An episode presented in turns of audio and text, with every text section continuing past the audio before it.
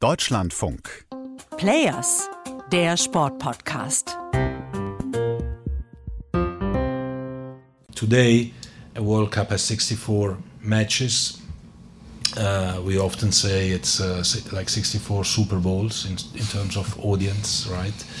The World Cup 26 has uh, 80 Super Bowls. 80 Super Bowls wird es bei der Fußball-Weltmeisterschaft 2026 geben. Daran glaubt zumindest Gianni Infantino, der FIFA-Präsident. Gigantismus ist ja immer wieder einer der größten Kritikpunkte an der FIFA und bei der nächsten WM wird das nochmal auf die Spitze getrieben. Diese Weltmeisterschaft jetzt in Katar wurde ja als Turnier der kurzen Wege vermarktet, in einem Land kleiner als Schleswig-Holstein. Die nächste WM, die wird die flächenmäßig größte WM aller Zeiten in Kanada, Mexiko und den USA. Aber nicht nur das, auch das Teilnehmerfeld wird ja vergrößert auf dann 48 Mannschaften, so viele wie noch nie bei einer WM. The bigger, the better, heißt es im Englischen ja immer so schön. Je größer, desto besser. Aber gilt das auch für Fußball-Weltmeisterschaften?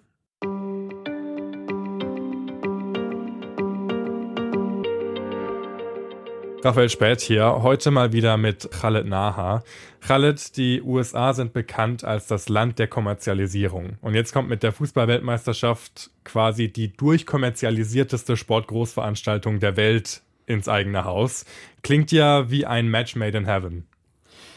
Ja, natürlich. Äh, die Bewerbung aus den USA, Kanada und Mexiko bietet für die FIFA vor allem wirtschaftliche Vorzüge. Die USA sind der Zukunftsmarkt, der Zielmarkt für den Fußball. Auch die DFL und die UEFA zieht es gerade bei der Vermarktung stark Richtung USA. Ein Grund dafür ist auch die WM. Die Einnahmen sind ja jetzt schon um eine Milliarde gestiegen im Vergleich zu Russland auf siebeneinhalb Milliarden US-Dollar. Und die Bewerbungsunterlagen aus Nordamerika, die versprechen der FIFA rund 13 Milliarden Euro Einnahmen. Also ja. nochmal eine deutliche Steigerung. Ein Grund dafür ist die Erweiterung des Teilnehmerfeldes auf 48 Mannschaften statt bisher 32. Die Formel ist ganz einfach. Mehr Spiele bedeuten auch mehr Geld. Ob das dann so aufgeht, bleibt abzuwarten. Klar ist aber auch, es gibt riesige Stadien. 1994, die WM in den USA ist bis heute die Rekord-WM, was Fans in den Stadien angeht. Und das könnte natürlich jetzt wieder bevorstehen, dass man im Durchschnitt die meisten Zuschauer hat, was halt auch viele Einnahmen in Sachen Ticketverkauf verspricht. Also für die FIFA ist das natürlich ein lukratives Geschäft, wobei man ja sagen muss, Sportlich gesehen ist es nicht unbedingt die beste Entscheidung, dieses Turnier aufzublähen auf 48 Mannschaften. Ja, aus europäischer Sicht vielleicht nicht. Also es sind, wie gesagt, 48 statt 32 Teams äh, und die Konföderationen von Afrika, von Asien oder Nordamerika, die verdoppeln ihre Teilnehmerzahlen fast, während drei europäische Teams in Anführungsstrichen nur hinzukommen. Bleiben natürlich trotzdem die meisten. Das steigert die Qualität des Turniers natürlich nicht unbedingt. Die Idee ist offiziell natürlich Begeisterung und Entwicklung des Fußballs weltweit ähm, auszulösen. Natürlich geht es aber auch darum, den Fußball dort zu verkaufen und sich Stimmen bei bestimmten Abstimmungen zu sichern. Das war ja immer die Grundidee bei der Erweiterung von Fußball-Weltmeisterschaften. Es gibt aber auch einige organisatorische Probleme dadurch. Eins ist zum Beispiel die Qualifikation. Wenn sich aus Südamerika sechs von zehn Mannschaften qualifizieren, wird es allmählich schwierig, da einen spannenden, verkaufbaren Qualifikationswettbewerb herzustellen. Auch die Frage nach dem Modus, die haben wir in einem anderen Podcast schon gestellt. Dreiergruppen sind ein Problem. Jetzt kommt langsam die Erkenntnis, das wird nicht funktionieren. Und die Idee ist jetzt doch Vierergruppen zu machen. Das hieße dann nochmal mehr Spiele zu den genannten 80 Super Bowls. Ist die Frage, ob sich die Zahl 80 halten lassen wird, weil dann werden es 104 Spiele sein. Und das Ganz wären, schön ermüdend, oder? Das wären im Vergleich zu den heutigen 64 natürlich nochmal eine weitere Vergrößerung. Also mehr als 60 Prozent mehr Spiele als bei der aktuellen WM und das dann geschmackvoll zu verpacken für jeden Fan wird dann auch schwierig. Ne? Ja, vor allem, wenn man schaut, auch bei dieser WM gab es ja teilweise schon Spiele, die so eindeutig waren. Wir haben ein 7 zu 0 erlebt, wir haben ein 6 zu 2 in der Vorrunde erlebt. Wie wird es dann erst aussehen, wenn 48 Teams dabei sind und der Leistungsunterschied noch mal größer sein wird? Ja, das ist ein klarer Nachteil von dieser Idee, das Turnier zu erweitern. Die Frage ist, ob man da dann die Aufregung vielleicht äh, ein bisschen früher mit einer schneller kommenden K.O.-Runde einführt. Aber wie gesagt, wenn die Vierergruppen kommen, ist das Format im Grunde nur um eine K.O.-Runde erweitert. Und damit haben wir natürlich so viele Spiele mehr durch die zusätzlichen Gruppenspiele. Schwierig. Wenn ich jetzt mal aus einer anderen Perspektive auf diese Weltmeisterschaft schaue, nämlich aus der Perspektive der Verbände, der Nationalverbände, kommt da relativ schnell die Frage auf, wie man das Ganze logistisch lösen will. Ich habe es vorhin schon erwähnt, diese WM wird die flächenmäßig größte Weltmeisterschaft aller Zeiten. Wir haben in diesem Podcast auch schon darüber gesprochen, was das mit dem Nachhaltigkeitsaspekt betrachtet bedeutet. Das ist natürlich ein Super-GAU für die Umwelt, fürs Klima. Und auch aus logistischer Sicht stelle ich mir das ziemlich schwierig vor, wenn man dann irgendwie planen muss, ein Teamhotel irgendwo einzurichten, wenn in drei riesigen Ländern gespielt wird und man teilweise vielleicht ja auch wirklich stundenlang im Flugzeug dann sitzen muss. Das wird organisatorisch eine Riesenherausforderung. Das ist natürlich, wir wechseln jetzt von der kleinstmöglichen Fläche für eine Fußballweltmeisterschaft der Männer auf die wahrscheinlich größtmöglichste Fläche, die man sich dabei vorstellen kann. Kanada, USA und Mexiko, das ist natürlich ein Riesengebiet. Da liegen zwischen Vancouver im Nordwesten äh, bis nach Mexico City sind es 4000 Kilometer Luftlinie und zwischen dem Osten der USA und dem Westen gibt es vier verschiedene Zeitzonen. Also da wird einiges an Planung notwendig sein. Und die FIFA hat schon angekündigt in der Pressekonferenz bei der Ankündigung, welche Orte denn dabei sind, dass man regionale Cluster erstellen möchte. Also dass eine Gruppe in ungefähr einer Gegend dieses Gebietes gemeinsam bleibt, dann in der Gruppenphase dieses Prinzip dann einzuhalten im weiteren Verlauf der K.O.-Runde, wenn man verschiedene Orte ja auch irgendwo sportpolitisch bedienen muss, also alle Gastgeberländer sollen ja dann beteiligt werden, auch in der K.O.-Runde, da wird es natürlich schon zu Reisen kommen, die zu unterschiedlichen Ständen bei der Vorbereitung der Teams vielleicht beitragen könnten, was dann auch sportlichen Einfluss nehmen könnte. Also das ist schon schwierig, da muss man auch viel drüber nachdenken, wie das funktionieren soll. Hinzu kommt auch die Planung für TV-Zuschauer. Ne? Also in Europa, da ist ja früher immer sehr viel Rücksicht drauf genommen worden. Die Frage ist, ob das bei der Größe des Turniers dann noch geht. Im Vergleich zu 1994 werden viel mehr Spielorte im Westen des amerikanischen Kontinents sein und damit auch der Zeitunterschied nach Europa viel größer sein. Da könnten also sehr relevante Spiele zu sehr später Stunde stattfinden. Das ist fast das neun, ist, neun Stunden Zeitunterschied. Ne? Ja, das ist dann sehr unangenehm für den TV-Zuschauer in Deutschland und Europa. Ja.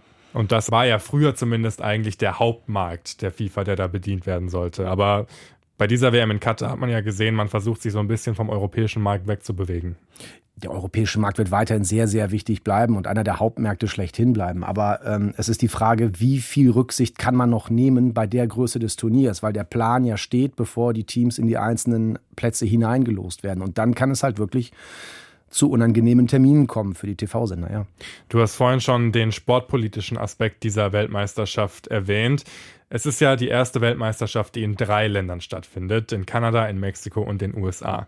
Wenn man sich dann mal die Spielorte ansieht, dann fällt einem direkt auf, dass der Großteil dieser Weltmeisterschaft nur in den USA stattfinden wird. Also in Kanada gibt es gerade mal zwei Spielorte, in Mexiko drei. Die Finalrunde soll auch komplett in den USA stattfinden. Wieso machen Mexiko und Kanada da mit und lassen sich quasi als eine Art Anhängsel so instrumentalisieren? Ja, solche Bewerbungen entwickeln sich ja in ihrer genauen Ausgestaltung oftmals so ein bisschen. Und zuerst hatten alle drei für sich alleine so angekündigt, das machen zu wollen mit der WM-Bewerbung. Jetzt sieht man aber durch die Erweiterung auf 48 Teams, also Kanada und Mexiko wären äh, logistisch natürlich eigentlich gar nicht imstande, das auszurichten. Und so haben sie halt die Chance, gemeinsam mit den USA dann doch irgendwie zumindest ein bisschen dabei zu sein, ein Teil dieser WM zu sein. Von daher gibt das aus deren Sicht auch Sinn. Für die USA ergibt es insofern einen Mehrwert, dass man halt äh, etwas Gemeinsames packt. Das ist in der Außenwirkung natürlich auch angenehm. Und so haben jetzt halt alle drei die Chance. Victor Montagliani, das ist ja der Vizepräsident der FIFA, der kommt aus der Konföderation CONCACAF für Nord-, Mittelamerika und die Karibik.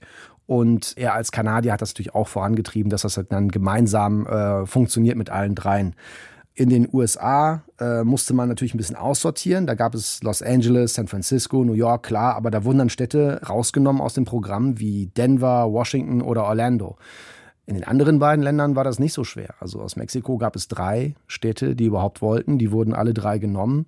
In Kanada musste man zeitweise suchen, überhaupt äh, interessierte Städte zu finden. Also da lief das dann so ab, dass Montreal sich zurückzog, Vancouver zog ebenfalls zurück, Calgary versuchte es erst gar nicht und dann blieben im Grunde zuerst nur Toronto und Edmonton. Und Vancouver soll dann gedrängt worden sein, auch von Montagliani, laut Berichten aus Kanada, und erhielt dann neben Toronto den Zuschlag. Edmonton wurde dann am Ende abgelehnt. Die hatten so, so ein paar Forderungen gestellt und nicht auch das allerneueste Stadion. So kam das dann da zustande, dass nur zwei kanadische Städte dabei sind. Wie gesagt, der Vorteil ist, Kanada und Mexiko hätten allein eigentlich keine Chance gehabt. Jetzt sind sie irgendwie dabei, können Teil des Ganzen sein. Und für die FIFA ist dieses Format mit drei Ländern ja auch etwas Positives. Man kann etwas äh, Inklusives verkaufen und auch die traditionelle Karte spielen mit Mexico City. Ne? Das ist die Stadt, das ist das Stadion, wo zwei der größten Legenden des Fußballs ihre größten Spiele hatten. Pelé und Maradona hatten da einige ihrer allergrößten Auftritte.